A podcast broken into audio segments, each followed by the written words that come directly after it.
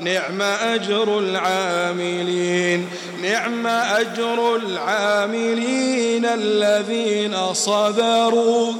نعم أجر العاملين الذين صبروا.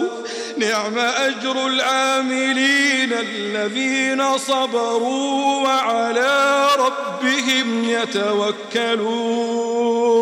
ويقول مبينا أن الصابرين يجزون بأحسن ما عملوا. ما عندكم ينفد وما عند الله باق.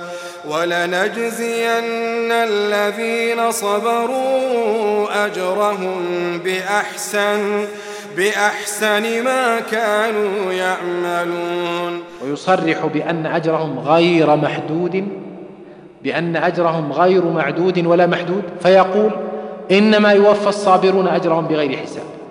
وقد ذكر المؤمنون بهذه الحقيقة في الكلمة التي أمروا أن يقولوها عند حلول المصائب. إنا لله وإنا إليه راجعون. فيتذكرون أنهم سيرجعون إلى الله فيجزيهم على عملهم وصبرهم أحسن الجزاء ووفاه يقول أبو طالب المكي في قوت القلوب وأصل قلة الصبر ضعف اليقين بحسن جزاء من صبرت له لأنه لو قوي يقينه كان الآجل من الوعد عاجلا إذا كان الواعد صادقا. فيحسن صبره لقوة الثقة بالعطاء.